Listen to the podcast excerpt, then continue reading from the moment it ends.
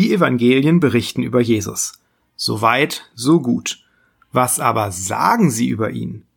An dieser Stelle gehen die Meinungen zum Teil erheblich auseinander. Wir wollen heute einige heiße Eisen anfassen. Präexistenz, Jungfrauengeburt, Auferstehung. Was ist davon eigentlich zu halten?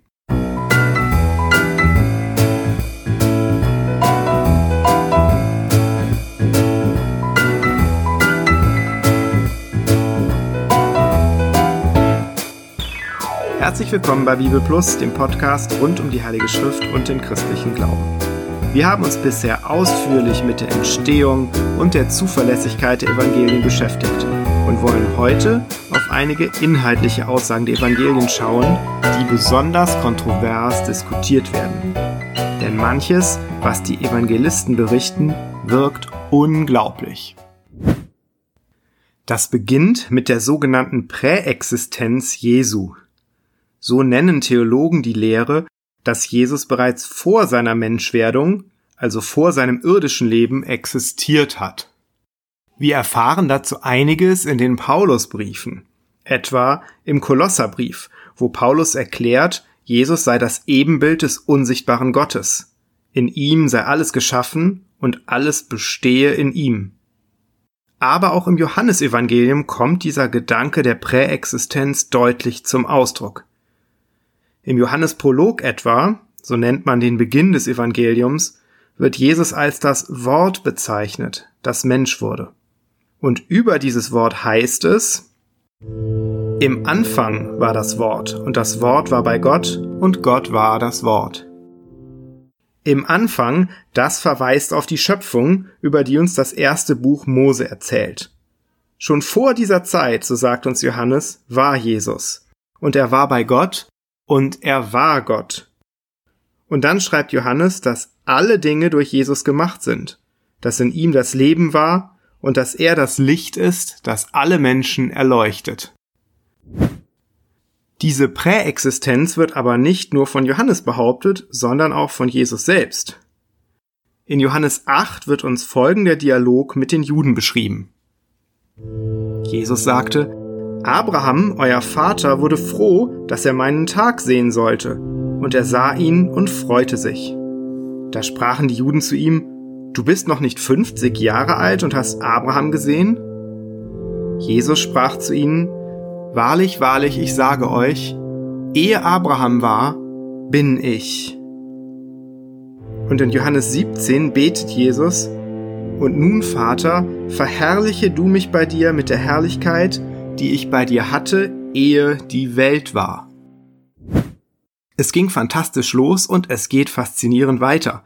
Denn die Menschwerdung Jesu vollzieht sich nicht wie alle anderen Menschwerdungen durch eine natürliche Empfängnis, sondern durch eine Jungfrauengeburt. Matthäus erzählt ganz unspektakulär in seinem ersten Kapitel, dass es sich fand, dass Maria, die Verlobte Josefs, schwanger war von dem Heiligen Geist. Josef, der mindestens so aufgeklärt war wie heutige Menschen, hatte allerdings eher einen anderen Mann in Verdacht und wollte Maria daher verlassen. Matthäus schreibt, Als er noch so dachte, siehe, da erschien ihm ein Engel des Herrn im Traum und sprach, Josef, du Sohn Davids, fürchte dich nicht, Maria deine Frau zu dir zu nehmen, denn was sie empfangen hat, das ist von dem Heiligen Geist. Und sie wird einen Sohn gebären, dem sollst du den Namen Jesus geben, denn er wird sein Volk retten von ihren Sünden. Das ist die Perspektive Josefs. Lukas berichtet uns das Ganze aus der Perspektive Marias, die plötzlich Besuch von einem Engel bekommt. Und der Engel kam zu ihr hinein und sprach, Sei gegrüßt, du Begnadete, der Herr ist mit dir. Sie aber erschrak über die Rede und dachte, welch ein Gruß ist das? Und der Engel sprach zu ihr, Fürchte dich nicht, Maria, du hast Gnade bei Gott gefunden. Siehe, du wirst schwanger werden und einen Sohn gebären, dem sollst du den Namen Jesus geben. Der wird groß sein und Sohn des Höchsten genannt werden. Und Gott der Herr wird ihm den Thron seines Vaters David geben, und er wird König sein über das Haus Jakob in Ewigkeit, und sein Reich wird kein Ende haben. Da sprach Maria zu dem Engel, wie soll das zugehen, da ich doch von keinem Manne weiß? Der Engel antwortete und sprach zu ihr, Der Heilige Geist wird über dich kommen, und die Kraft des Höchsten wird dich überschatten. Darum wird auch das Heilige, das geboren wird, Gottes Sohn genannt werden. Wir sehen, auch Maria war mit den biologischen Gegebenheiten durchaus vertraut und wusste, dass hier etwas ganz Außergewöhnliches geschah. Es bedurfte schon eines Engels, um sie von der Wahrheit dieser Geschichte zu überzeugen. Im Übrigen handelt es sich dabei nicht um ein unwichtiges Detail. Manche moderne Theologen behaupten, die Jungfrauengeburt sei eine Glaubensaussage und als solche sinnvoll, nicht aber eine biologische Behauptung, denn als solche sei sie unvernünftig und unhaltbar. Mir persönlich hat sich nie erschlossen, wie eine Glaubensaussage, die nichts mit den Tatsachen zu tun hat, in irgendeiner Weise relevant sein soll. Für mich klingt das verdächtig nach Lüge, bestenfalls nach einer mit guten Motiven. Wie auch immer man das sieht, eins dürfte nach dem Lesen der Evangelienberichte klar sein. Natürlich geht es hier um eine biologische Tatsache. Für Maria war die plötzliche Schwangerschaft genauso biologisch wie für Josef und die Evangelisten. Und deshalb gehört diese biologische Tatsache, seit es Gemeinde gibt, zu den unaufgebbaren Glaubensinhalten. Empfangen durch den Heiligen Geist geboren von der Jungfrau Maria, heißt es im apostolischen Glaubensbekenntnis. Und nicht, dass es darauf ankäme, aber selbst der Koran lehrt die Jungfrauengeburt Jesu. Dass Jesus wirklich gekreuzigt wurde, ist historisch zuverlässig verbürgt. Die wichtigsten Quellen dazu, etwa von Flavius Josephus, Sueton und Tacitus, haben wir uns bereits angesehen. Wichtiger als diese schlichte Tatsache ist aber die Frage, warum Jesus gekreuzigt wurde. Manche erklären, Jesus sei mit seiner revolutionären Liebesethik schlicht an der Arroganz der Macht gescheitert. Aus menschlicher Sicht naheliegender ist es, dass Jesus wegen seiner religiös brisanten Äußerungen sterben musste. Mit dem Bruch der Sabbatruhe, der Tempelreinigung und dem Anspruch, der Sohn Gottes zu sein, musste er sich die Feindschaft der religiösen Elite zuziehen, die um ihren eigenen Einfluss besorgt war und die zudem befürchten musste, dass die Römer empfindlich auf jede Art von Aufruhr reagieren, den ein selbsternannter neuer König der Juden unweigerlich provozieren musste. Das ist aber tatsächlich nur die menschliche Erklärung für den Tod Jesu. Jesus selbst hat seinen Tod nämlich mehrfach angekündigt und dabei eine andere Erklärung benutzt. In Lukas 9 etwa sagt Jesus seinen Jüngern, der Menschensohn muss viel leiden und verworfen werden von den Ältesten und hohen Priestern und Schriftgelehrten und getötet werden und am dritten Tage auferstehen. Hier kündigt er seinen Tod an und macht direkt deutlich, dass dieser Tod nur eine Durchgangsstation zum Leben ist. Seine Jünger, so erfahren wir aus den Evangelien, haben das nicht verstanden. Deshalb versuchten sie bis zuletzt, Jesu Gefangennahme und seinen Tod zu verhindern. Als Jesus im Garten Gethsemane verhaftet wird, versucht es einer der Jünger mit einer Schwertattacke. Aber Jesus weist ihn zurecht. Meinst du, ich könnte meinen Vater nicht bitten und er würde mir sogleich mehr als zwölf Legionen Engel schicken? Wie würde dann aber die Schrift erfüllt, dass es so geschehen muss? Zu der Stunde sprach Jesus zu der Schar, Ihr seid ausgezogen wie gegen einen Räuber mit Schwertern und mit Stangen mich gefangen zu nehmen habe ich doch täglich im Tempel gesessen und gelehrt, und ihr habt mich nicht ergriffen. Aber das ist alles geschehen, auf das erfüllt würden die Schriften der Propheten. Hier erklärt Jesus, was er damit gemeint hat, dass er viel leiden muss. Es geht ihm um eine göttliche Notwendigkeit. Die Schrift, sagt Jesus, erklärt, dass es so geschehen muss. Und die Schrift, sagt Jesus, muss erfüllt werden. Dahinter steckt die Überzeugung Jesu, dass die Schrift Gottes Willen wiedergibt. In der Bibel ist Gottes Stimme selbst zu hören, und was Gott sagt, das muss geschehen, denn nichts ist für Jesus wichtiger als der Wille seines Vaters. Der mich gesandt hat, ist mit mir. Er lässt mich nicht allein, denn ich tue alle Zeit, was ihm gefällt, sagt er in Johannes 8. Und kurz vorher hat er seinen Jüngern erklärt, meine Speise ist die, dass ich tue den Willen dessen, der mich gesandt hat, und vollende sein Werk.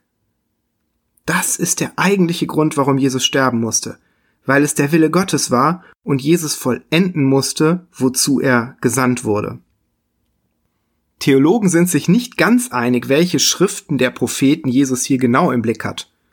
In Psalm 41 etwa wird der Verrat des Judas angekündigt und in Sacharja 13 Vers 7 heißt es, schlage den Hirten, dass sich die Herde zerstreue. Wir sollten aber den Hinweis Jesu auf die Propheten nicht auf einzelne Verse verkürzen. Denn Jesus macht auch deutlich, dass die ganzen Schriften von ihm zeugen.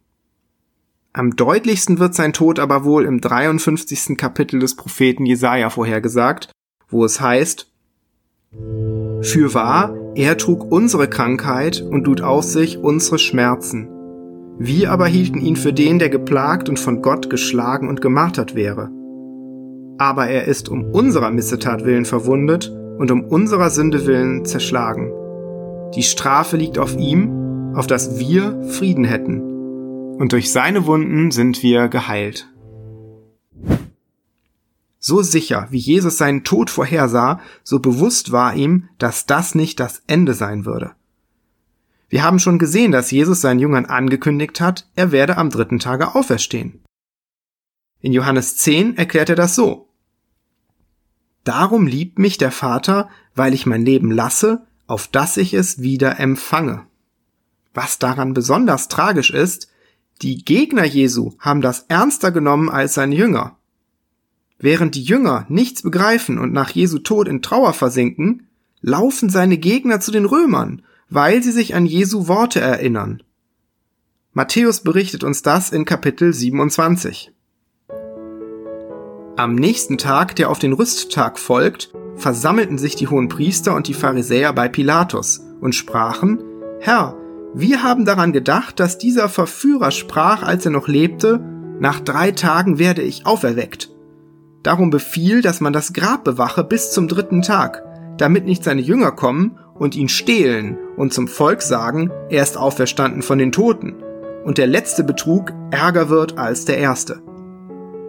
Pilatus sprach zu ihnen, Da habt ihr die Wache, geht hin und bewacht es, so gut ihr könnt.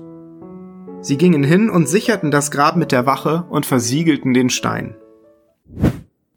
Bemerkenswert daran ist nicht nur, dass auch Jesu Gegnern seine Ankündigung der Auferstehung bekannt war, sondern auch, wie sie diese Ankündigung verstanden haben.